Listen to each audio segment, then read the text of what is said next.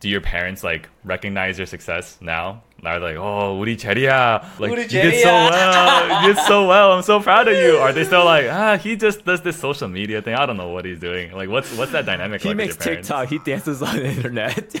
That's right. Yeah. What is up, everyone? Welcome back to another episode of the Yellow Kings podcast. And we have a super exciting episode coming up for you guys in which we're going to be interviewing Jerry Lee, the co founder of Wonsulting. And this is just part of a new series that we're starting on this account in which we're going to be talking different Asian creators, Asian founders. And in this particular episode, we're going to be talking to Jerry about how he came to find Wonsulting, his journey of building this company, social media strategies, and overall what the business is investing into and how he built a community around his business. And at the end, we're just going to do what we do. We're going to wrap it up with the shoot the shit type of things, in which we're going to talk about his opinions on Asian food, Asian culture, talk a little about his upbringing as well, and how that kind of shaped his viewpoints today. And also, we're going to ask him about his thoughts on his haters. Overall, it was a super fun episode to shoot, and I hope you guys enjoy listening to it as much as we enjoyed making for you guys. So buckle up, we got a lot to cover. Yo, what's good? Jerry, Jerry Lee, the king, Wonsulting god over here. J- so Jerry happy to have you right? here. Jerry, won. Wan.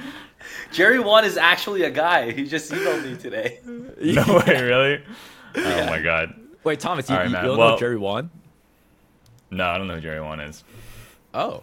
Anyways, let's continue. Okay. Let's continue. Well, let's let's get this podcast. We got it. We got to get started. We're on a tight ship. All right. So, anyways, Jerry, thanks for coming on. Super excited to have you. I'm sure a lot of people will recognize you from TikTok, LinkedIn, all over the place. But why don't you give a quick little introduction about yourself? Then we'll get into the the really juicy topics about taking away the curtains on Wonsulting, learning more about the story, your story, and would love to get into it, man. So, quick intro, all you.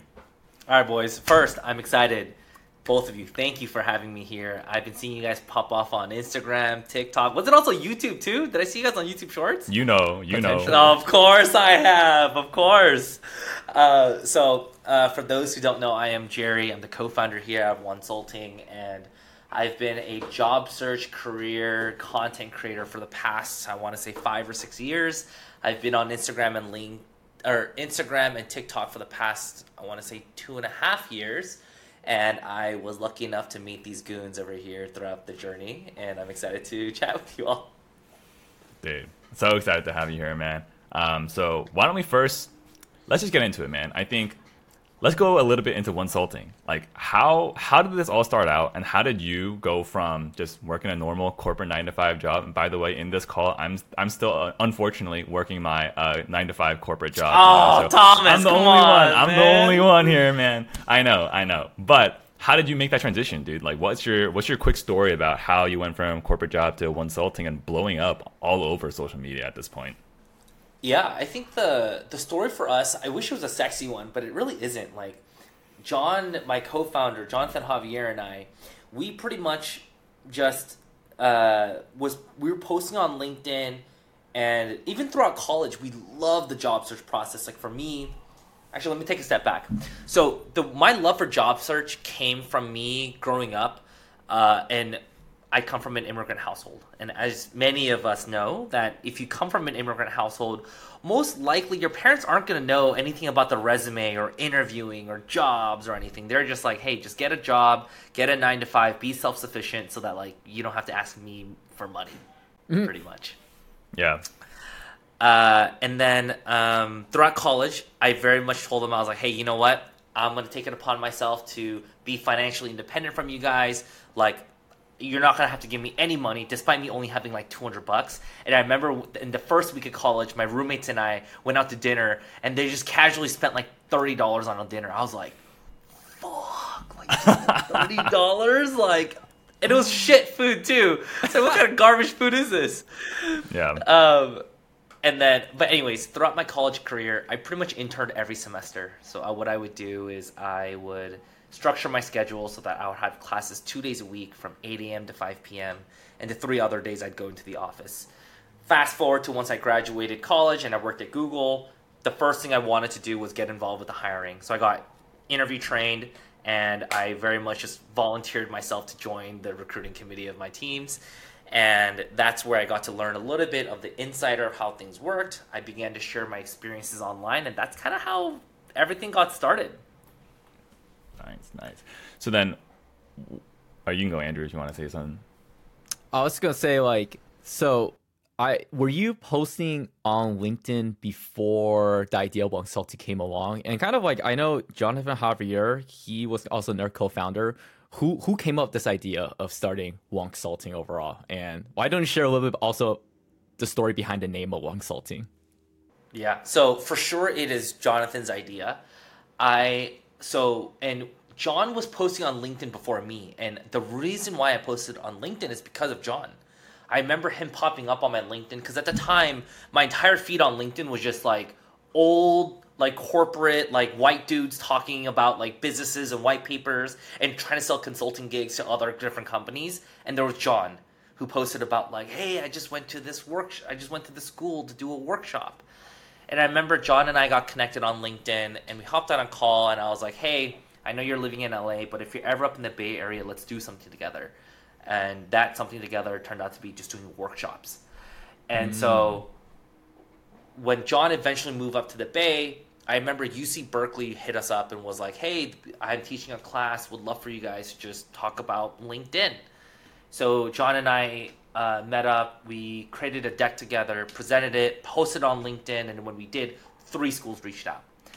And you almost seemed like this, this almost like snowball effect. If we'd go to a place, present, post about it, three more schools would reach out lo and behold, after a year, a year and a half, we did like 200, 250 workshops, I think. Wow, that's crazy. And that's yeah, that's kind of how the Wonsulting got started. And I remember John at the time was like, "Hey, I'm gonna make this into a business. I'm gonna make the side gig." I was like, ah, "All right, do your thing, bro." But like, you know, I'm not like this is not this is not a thing that I think can like scale or monetize. It doesn't make any sense. Hmm. And so, and then we got to a point where people started asking us like, "Hey, can you do my resume?" I'm like, "Yeah, sure." And at the time, I was doing it for free, and people, and then someone asked like, "How much?" And I was like, "Bro, what? What do you mean how much? Like this is that doesn't make any sense." And I was like, 20 bucks, I guess." And they're like, "Oh my god, only?" And that's where sort of the initial rise of Wonsulting came about, and for us, where we realized that we had like a business on our hands without even realizing that we had a business.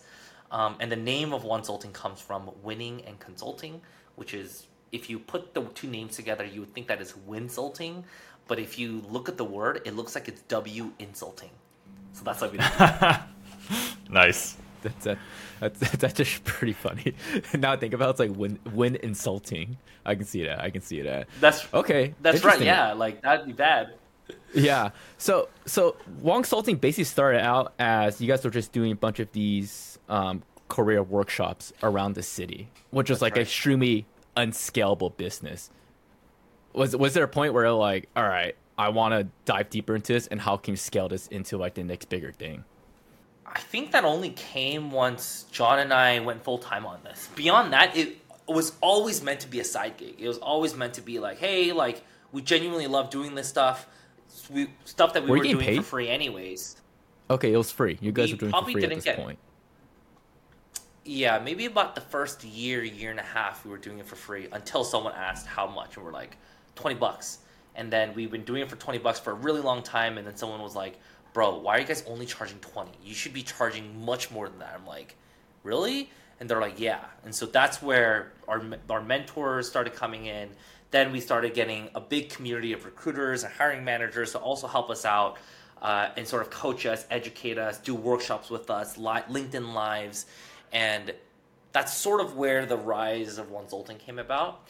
And it was really timely because we really got our like biggest rise in early 2020 when the pandemic was hitting and at that time everyone was getting furloughed everyone was getting laid off everyone was losing their internships and so John and I was like, well, why don't we try to put something together where if people are going to get laid off or furloughed, the biggest thing that they're going to be missing is that they're going to have a gap on their resume. So let's try to fill this gap by creating a, an organized like a program where it's completely free. You can apply. We'll put we'll put you into project teams. You'll do a, a project for the next eight to twelve weeks, and the people who stick it through, we'll put you on our LinkedIn Live, and we'll get you some visibility on the projects. And it was really cool because some of those folks who stuck it through they got internships because of those and they got jobs because of those projects. And a couple of those folks who ended up actually working for us too, uh, because they just really liked the work that we were doing. So that was sort of the rise and the escalation of Wonsulting at the point which we began to realize, well, we have something here. We realize it's we're hitting a pain point that is has been not addressed for a very very long time, and we're, we were just trying to figure it out at that point. What was your ripcord moment that you're like, all right, like that's we gotta send this. Like we, this is a once in a lifetime opportunity. We gotta ride the wave. Can't. This is no longer that side gig moment anymore. I think it was at the point when John and I realized that uh, we could quit our full time jobs and not have to dip, in, dip into our savings. So I think our our basically baseline was like, how can we make sure we pay ourselves like sixty five k a year, um, or sixty k a year without us having to dip into our savings account?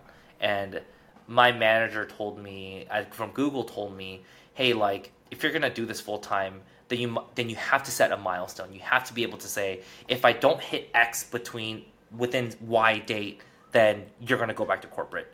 Because that's the biggest mistake a lot of entrepreneurs will make is they'll bang their head against the wall and try to like make this thing happen, but if it doesn't happen within a certain and if you're if you're not able to establish a, a timeline and almost like a checkpoint for you to say is this happening yes or no then you're going this endless loop of just like trying to figure out something that isn't there Did you? Would you be comfortable disclosing what that hard metric was? Feel free to say no. Up to you. uh, i think it was i think the milestone was for us to hire have the financial capacity to hire one full-time person and i think in 2022 shit 2022 yeah 2022 was the first year when we were able to uh, hire someone full-time Nice. And what's your what's the size of your team right now then? we're about 30 people 20 full-time roughly and 10, 10 Wow. part-time ish it's like plus minus but around there That's impressive, man. That's a that's a legit company. like wow, dude. How, yeah how, it, it doesn't feel real sometimes yeah how, how fast did you guys grow? Because I know well, Wonsulting started in 2019, correct? Like, with, yeah and it like what where where did it start growing exponentially? What, what was the uptick moment, and what was your main growth strategy for building this company? dude i wish that we had planned this out. Like so like everything i'll say is just like it like it just happened you know? Like and none of this was like strategically planned. Like even for john for example him doing linkedin content never that he thought Wonsulting was going to be here. Then john one day was like yo i'm gonna start tiktok and i remember uh, angelica song at the time i don't know if you guys know her she's also a content creator yeah.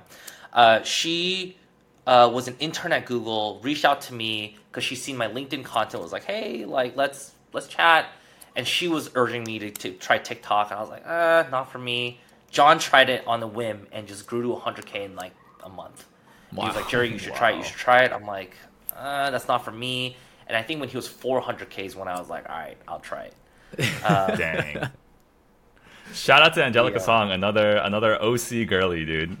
That's She's- right, she's. Angelica She's Song. dope. Yeah, I haven't talked to her in a Yeah. while. I should hit her up. Neither have I. No, she's dope. Yeah, I've been meaning to catch up with her as well. Yeah, but that's uh, that's pretty much how it went. Like, I wish that there was a growth. Like, there was this like I did A, B, C, or like we got funding and we did this, and we did that, like product launch. Like, dude, nothing. Like, if there's anything that we've done is we've always just. I think one thing that we were really good at is just listening to our audience and been like, well, what are they constantly complaining about the job search process? What are like the things that like keep coming up that they're like, this shit's so annoying? And then we were like, all right, cool. Well, let's build a course then. Oh, well, you don't like the course anymore? Cool. Then let's build a program. Oh, you don't like that anymore? Then hey, we'll build this. And like we very much iterate extremely quickly. Um, so I think that's probably like the biggest growth hack, I guess, is that we just kept designing things that were like helpful to the users. And the more that we did, the more I feel like people resonated. Um, So, And so, also so you wouldn't say there was like a specific marketing channel where it was like an 80 20 world where it's like, oh yeah, I got our business, our growth on TikTok or LinkedIn. It was just like everything just kind of came together from different platforms and it was hard to attribute to specifically if one of them was the main causing factor. Yeah, like I think the phases of Wonsulting first was LinkedIn, then we spiked on TikTok, got a lot of traffic there. Then Instagram grew for us and we got a bunch of traffic there. And now I think we're quite like equally distributed amongst our channels. And now we're testing other channels to see if we can grow on there. But um, yeah, like we've gone through phases and whenever something popped off, we doubled down always. Like you guys know, like Instagram and TikTok um, for us is a really big priority for us. Um, yeah, that was pretty much it. What, what were there any specific like bottleneck moments where you're like something isn't working or just a huge constraint in the business right now? And how did you like overcome that?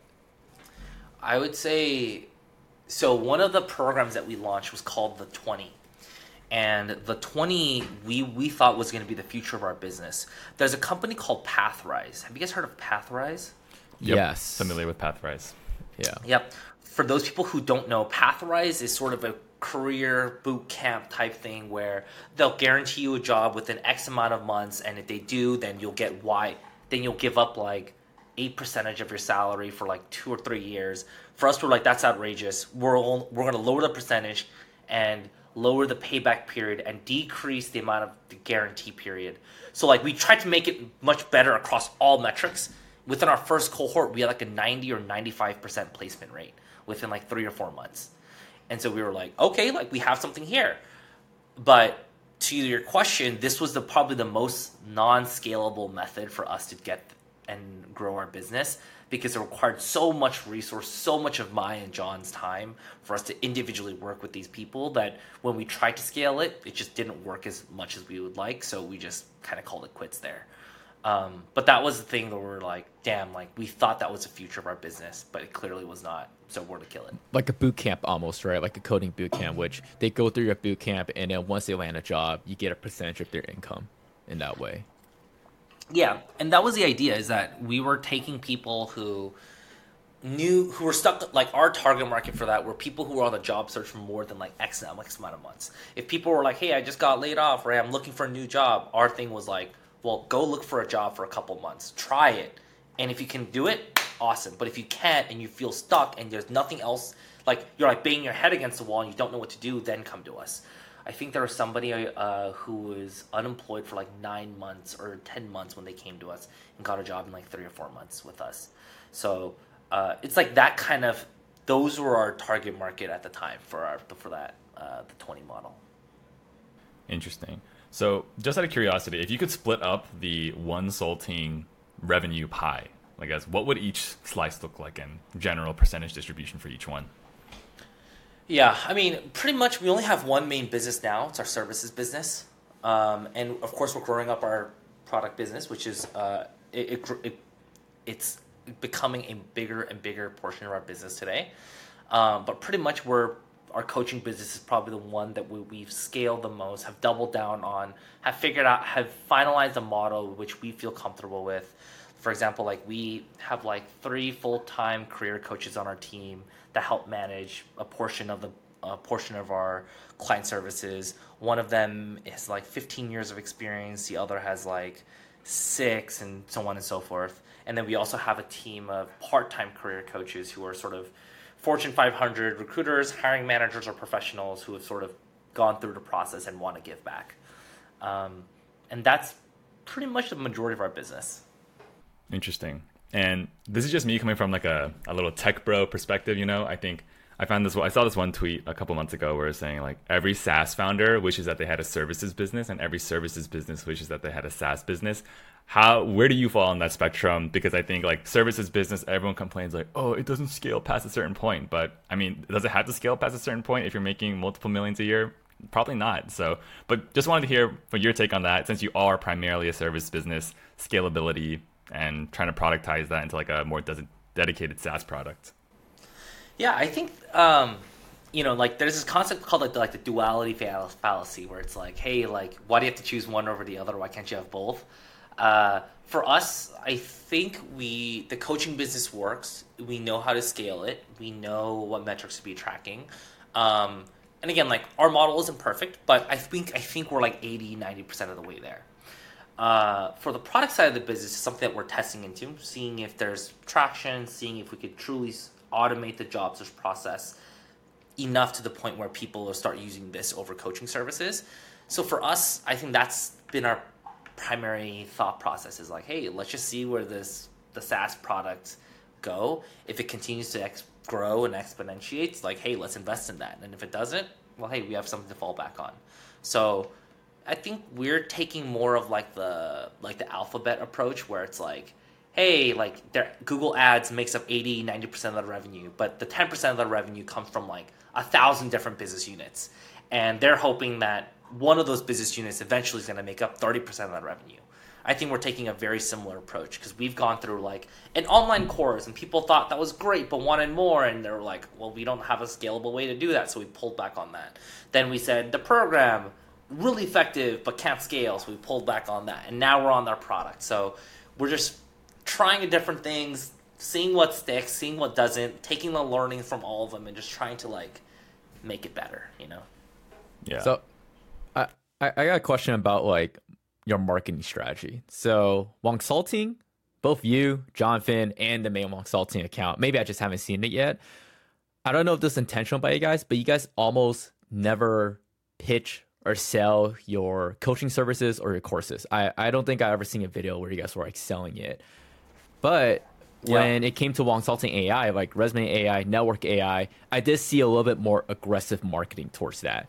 What what's what's kind of your philosophy mm. on TikTok marketing? So so for example, right now I run an agency in which I, I work with brands and help them build you know their TikTok, Instagram accounts. And my philosophy I've, is se- like, I've, I've seen your face. I've seen your face come up, Andrew, on different accounts. My philo- but my philosophy is that like you need to sell the product. If you don't sell the product, people aren't going to know about it. But I realize you guys are able to build this brand, and maybe you guys should just have a different philosophy, different approach on it. But I seen you guys do both at the same time, so I'm kind of curious why why you guys opted for one or the other for each of your product service offerings. Yeah, damn. I feel like I'm in an investor call right now. Jesus, you guys are drilling into me. Hey, But- don't worry, we'll, we'll get to the fun stuff after this. All right, we gotta get the one Sure. consulting talks out the way. sure, sure, sure. So I think for and, and you guys know this too, like for short form content, you need the aha moment for people to like stay because people don't like to be sold to. People don't like to be pitched to. Is sort of my sort of been my philosophy. It's very we. I feel like we haven't really cracked the code of how to like show people the aha moment without people feeling like they're being sold to, and that's with the services. Yeah, and that's, that's so hard. Where It's so hard. it's it's tough, and Yeah. I don't think I've seen anyone really do it too well. Um, but the but I think from the other perspective too, like our whole principle behind selling and coaching and all that stuff is to very much be like try it on your own, like take everything that we've what we've talked about, what you guys talk about, with all the other creator content creators, and do it. And if you still can't figure it out, then we're here.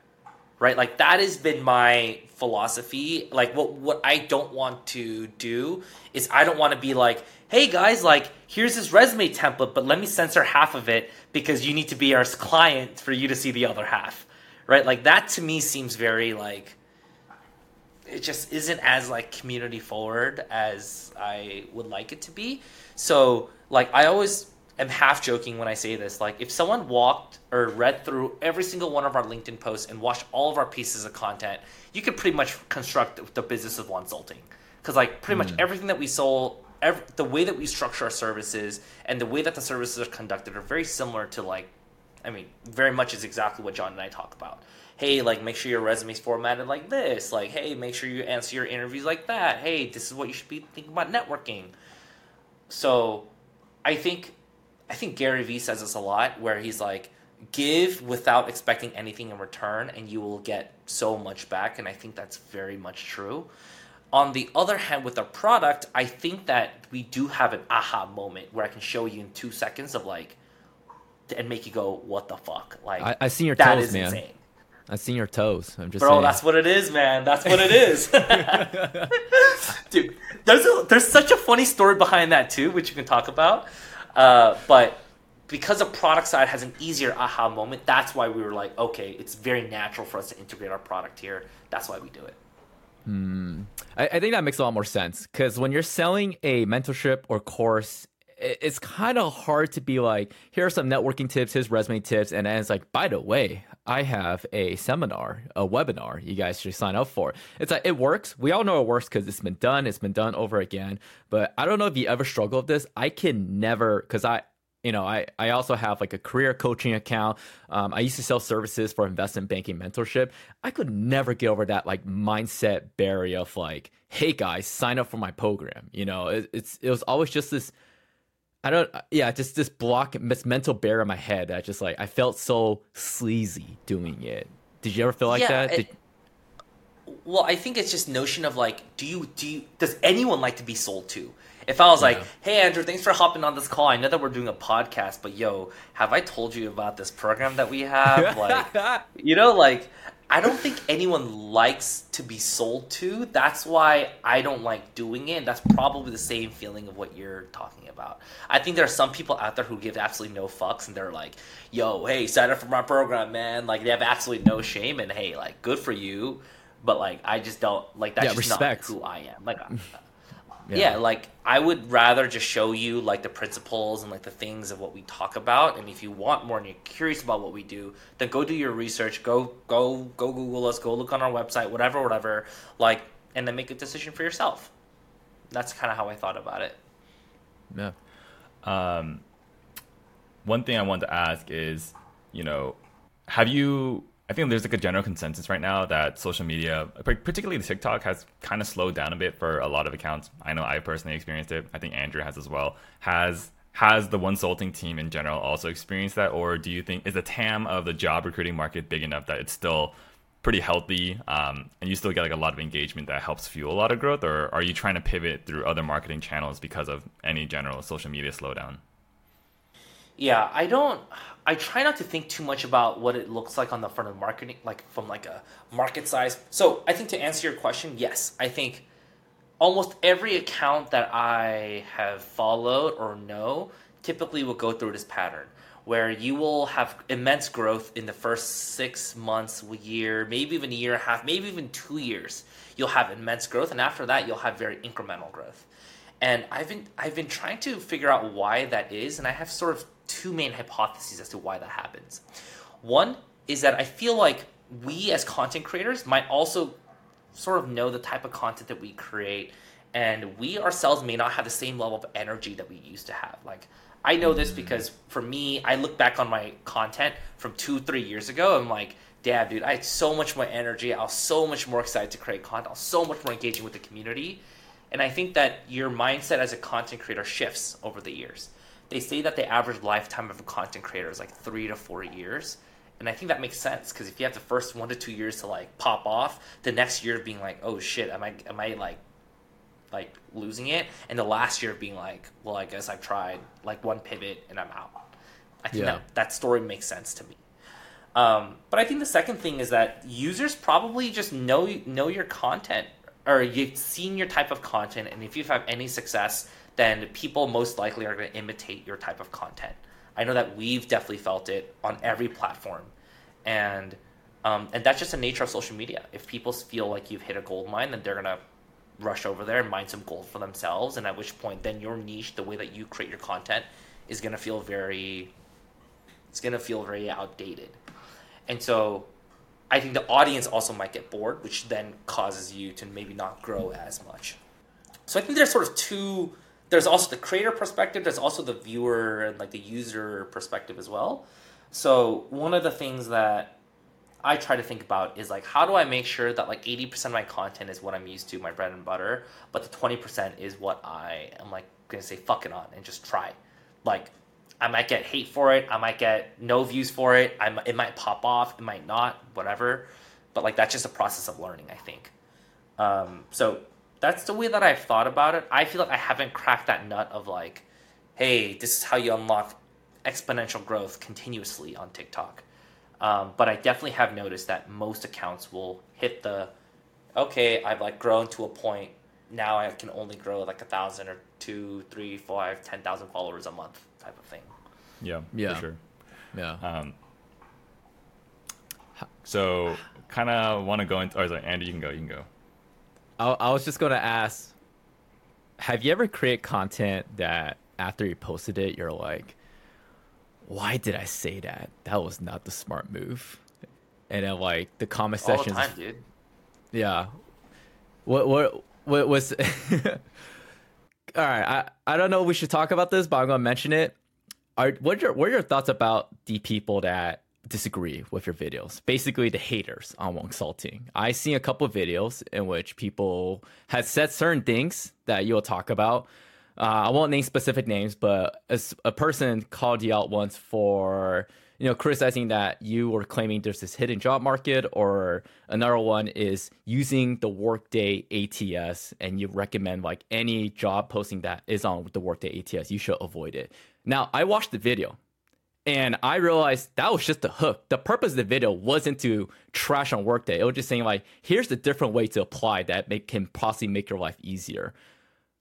But I think, you know, other people may have construed it the, the either the wrong way, or to be completely honest, everyone wants to take down the top dogs, right? They're using you as viral marketing strategies. So, what, what's your whole take on that? Yeah, I think uh, one, I think haters will exist everywhere. Uh, I know this because um, even my friends who create food content, like I remember one of my friends who only had like 20k followers.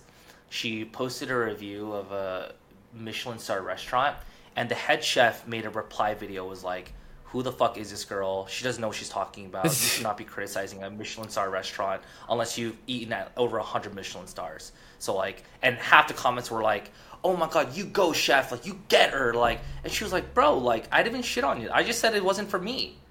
Right? So Wow. um, I think that haters will exist no matter what you do, and if you think about it, maybe if w- you can always assign a percentage and say one percent of people will hate you, hate you no matter what, and the more that you grow, that population just becomes bigger, but the percentage stays consistent. I think it's just the natural way of things. And you're right. Like I definitely have gotten those haters, people being like, "Oh my god, like they're not even recruiters. How can they ever help people get jobs?" Which I think is is the stupidest thing I've ever heard. One hundred I've also percent. heard. That's so dumb. Sorry. Yeah, just want to say I- that's so Dumb. If anything, I think I think people that's so stupid. I think people who actually worked in these jobs are better career coaches. All right, this is probably like one of the most controversial. I don't think HR recruiters are good career career coaches because they know how to review resumes. They have they do the initial screening, but they never interview for like a software engineering role. They never interview for like a consulting role, investment banking role, product management role, and unless you've been through that process, you've you've done those interviews, it's kind of hard to come in here as a recruiter and be like, oh, I see so many applicants on daily basis. It's like, yeah, but you never been through that specific process. You just see it from an outside perspective. You haven't done it yet. Yeah and again like i could also cri- yeah like we, we could talk about this for days because like again like i could also criticize like oh okay well like how can you mitigate how, how do you manage bias? Harvard business review all all these studies have come out about how in hiring processes there's racial biases there's gender biases 100%, there's 100%. ageism right? How do you as a recruiter make sure you're being right? So like anyways putting that aside i think i think every time these haters and stuff come about i think the biggest thing i try to look for is is there is there like an actual piece of feedback that like i can take? That's pretty much the biggest thing i try to think about. Like amidst all like the anger and all that stuff like is there something that's actually true about what they're saying? And if there is like cool then like let my action i'll let i'll let my action speak for speak for itself what i don't like as much is I, I see a lot of people get into like petty dramas where it's like hey thanks for your comment this person made a reply video this is when i'm gonna uh, and like for me i just feel like yeah, you could do that, and yeah, there have been people who have been successful to be like, "Oh yeah, you got him, man, you got him."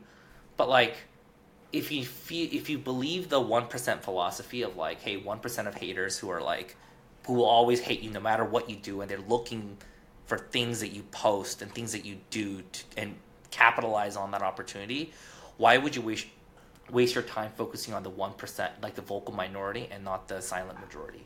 So trying to transition a little bit into some more some more casual topics because you were so nice to pull back the curtains about Wonsulting. Awesome story, and honestly, every time I see you guys out there, I'm always cheering you guys on. Huge fan of you. I'll just keep crushing it. Um, but so transitioning a little bit over. So I gotta say, first question I want to open up with is you know, you're you would say some would say you are a successful entrepreneur to some degree. You know, you have a nice business. I'm sure you make some good money. I'm sure you've celebrated here and there.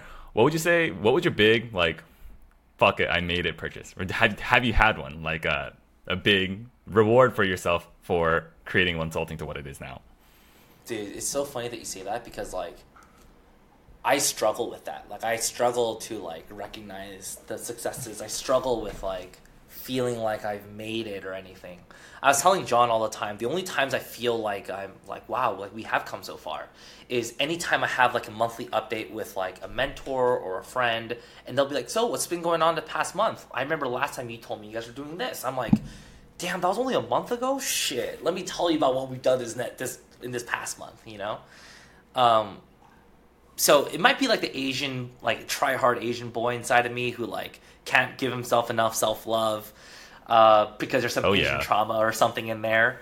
Uh, that's probably where a lot of that mentality goes. But for me, I don't feel like I like, I like, I'm like done. You know, like if anything, Yeah. it feels like for every step that I take, the more I feel like I need to do more because I realize how big the mountain is. You know. For sure, for sure. No, I mean, if there's any group of guys that understands that uh, not giving yourself self love, it's it's us right here, man. We're right there with The. Yellow Kings. It's the Yellow Kings right here. Yellow Kings, baby. That's right. Honestly. Did you have strict parents growing up? You know, like were your parents like the typical Korean tiger parents, or like what, what was kind of like your upbringing like? I think my dad was the definitely the more strict guy. I remember my dad would be the guy who was like, "Nah, dude, like you, your job is to be a student. Don't play Maple Story. Like, don't sign into MySpace. like, like stop playing that stupid shit. You know." And like my mentality growing Yeah. up was always like, "Oh yeah, well I'm gonna play StarCraft and I'm gonna play Maple Story and I'm still gonna get good grades. I'll show you." You know, like that was my mentality growing up. Um, so yeah, I think my dad was a lot more strict than my mom was for sure. Ha, do your parents like recognize your success now? Are they like, oh, 우리 제리야, no, like 우리 you did so 제리야." well, you did so well. I'm so proud of you. Are they still like, ah, he just does this social media thing. I don't know what he's doing. Like, what's what's that dynamic He like makes with your parents? TikTok. He dances on the internet. That's right. Yeah. I think He self my feeds pics. mom. Oh Lord, please, you can't can't talk about that. um, I think the biggest. The, I think my, when I told my parents I was gonna do consulting full time, they were like, "Okay, haha, for sure." But like, when are you gonna get a real job? You know, like when are you gonna when is your Yeah. little phase gonna be over? Um, Like, go, go have your fun for a bit, you know. And so after after you're done having fun at the playground, come back to the real adult world when you're done having fun. That's, ex- that's right. yeah. Um, and I think the point at which it turned for me, for my parents, was when I think that like I was growing a lot on Instagram, and I think like one of my like family members in Korea was like, "Oh my God, Jerry has like a hundred thousand followers. He must be freaking famous in America." You know, like I'm like, "What? No, not even." Uh, and so I think that was when my parents were like, oh, "Okay, like I think this is like an actual thing that you could do." You know. Mm, Nice, nice. Um, and then I guess on that note, or not really on that note, but kind of going along the notes of like just random questions though. As as a Korean man, you know, I'm I'm one myself. Um, I'm sure that we've there's been a huge rise in Korean culture as of late. Kind of crazy right now, but man, uh, I think people people are so down bad for very mediocre Korean food a lot of the time. So from your perspective, uh, what do you think is the most overrated Korean food, and then also the most underrated Korean food, Dude, or I Asian, think- or you know, we'll, we'll speak, we'll stick with Korean food for now. Yeah, just just Korean food. Yeah, I think that like like bulgogi in like sundubu so overrated. Everyone goes to BCD in New York. They're like, oh shit, this shit's so bomb, and like it's all trash. like, I think the most underrated food is bossam. Yo. Oh, that's a That sounds so. banging Oh my god, the ssamjang, the garlic, and jalapenos put together. Bro, Oh my god, of dude. course, wow. of course, of course. Um, That's a banger. That's a banging answer. Yeah. Yeah. Um, yeah, like, dude, bossam for sure. I think anything with pork belly, anything that's like amazing. I think that the every time I go and introduce it to somebody, like especially if they don't know Korean cuisine, that's the only thing that they'll order from now on. They're like, "Oh shit, this shit's so bomb," you know. I'm like, dude, this is real shit. Yeah, yeah. I, I think oh, I think BCD. It's like it was it was good when it first came out. Wait, where did you grow up? You grew up in the West Coast or East Coast? In LA, L.A. Oh, K Town, or oh no, it's a it's a place in called Torrance, but it's like Oh yeah, 15 yeah, yeah, yeah. I, I know, I know what Torrance is. I, I think BCD back in like 2012 or something when it first came out. It's, it was like Gen Korean barbecue. It was like the best shit ever. It was like, oh my god, when can we get better food than like Gen and BCD guys? That was like the top dog show. Okay, like after like fucking calculus or something uh, after school, you go eat there and stuff. It was like the best thing ever. And now you go back. I remember the last time I went back to Gen, I was like. What the fuck is this low quality shit I'm eating here? Like the, the amount of good Korean food it's so insane right now, especially in K Town. That's like, I mean, you want to go Gen, you don't even see Asian people eat there anymore. It's mostly like No. um, non-Asians. That's all. That's all I'm gonna say. like they market to different demographic now. Yeah, Yeah. yeah, yeah. dude. But especially in New York City, all the I think New York City. This might be a hot take, but I think New York City has trash Korean food. Oh. I, I, agree. That, like, I agree. Yeah. Wait, wasn't there one good and, place called like J- It starts with a J. Uh, Korean barbecue. It's like Jin. Chong Jongro Jongro. Jongro. Yeah, yeah, that one. That one. That's not bad. That's good. It's not like it's, it's good, Okay, it but didn't it's not blow like my mind. It didn't blow my mind. I, maybe I'm just to non-Korean. I don't have the palate, you know. It's like it's like I don't know what the fuck I'm tasting here or something. You know? I'm just like yeah, it'll taste pretty good to me at a certain point. Have you been to Cote? C O T E in New York. Mm, No. I want to go so badly. It's a one Michelin star Korean barbecue place. They call themselves a steakhouse, but I think they did that for the Michelin reviews. But it's pretty much Korean barbecue because they you have the grill, you have the ssamjang and everything. Uh, I think that was probably the more high quality Korean barbecue, and like they like show you all the like the, not only from the experience but also the food as well. But yeah, I think yeah, overall Korean barbecue I think is best done at home where you like go to a, like a local butcher shop, especially if they're like Asian and they like know all the different cuts of meat to give you. I think is amazing. I, I did that growing up. I used to eat Korean barbecue once a week growing up. Same. Yeah, I had it at home all the time. Like the, the indoor electric skillet, you already know what's Dude, good. of man. course, of course. Indoor electric skillet. I, uh, dude, I remember my dad used to always say like, "Oh, Jerry, like I eat I eat cream barbecue once a week because I need to clear the toxins from my body, and if I don't have this, then like the toxins are gonna stay in." And I'm like, "Oh shit, okay." And I believed it growing up because I didn't know any better. And now as an adult, I'm like, "What the fuck kind of garbage were you like?" So so weird. honestly, honestly.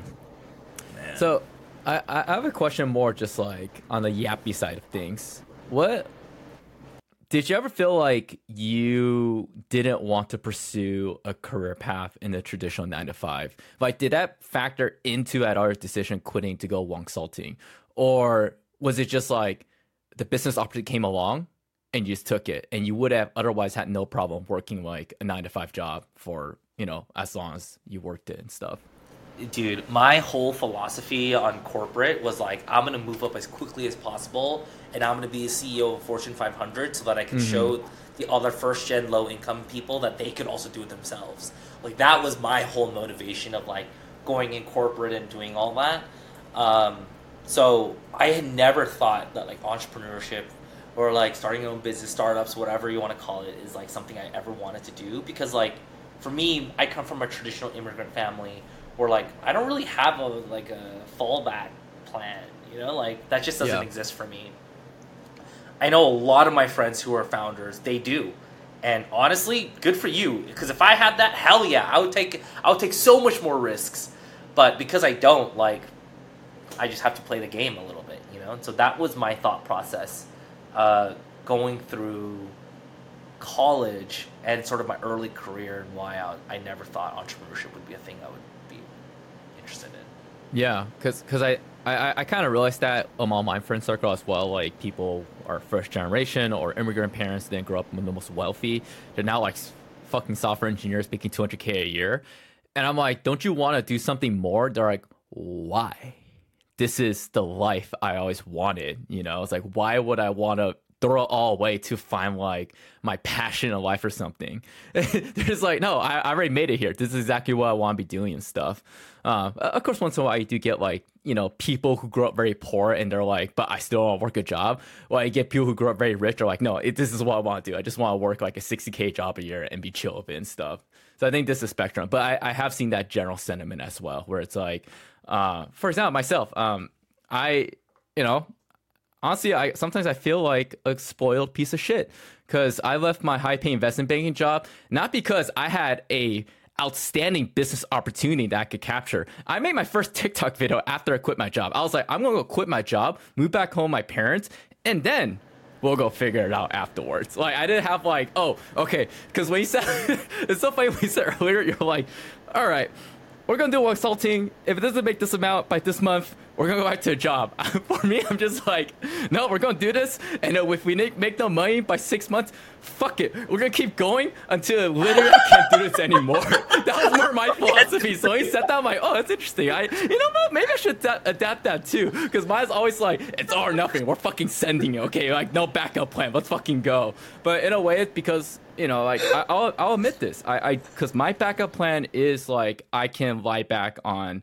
my parents, my family, and I'm I'm blessed. I'm truly blessed to be able to say that. And for lack of a better word, I could probably go find a job again too nowadays. Maybe not right now. Job market might be a little bit more tough, but um, but yeah, it's it's it's something that I, I realized over the years too of just like pursuing entrepreneurship. It's like yeah, many people just have, come from very different backgrounds, and it kind of shapes your view and perspective on money, life, and purpose and like passion in that way.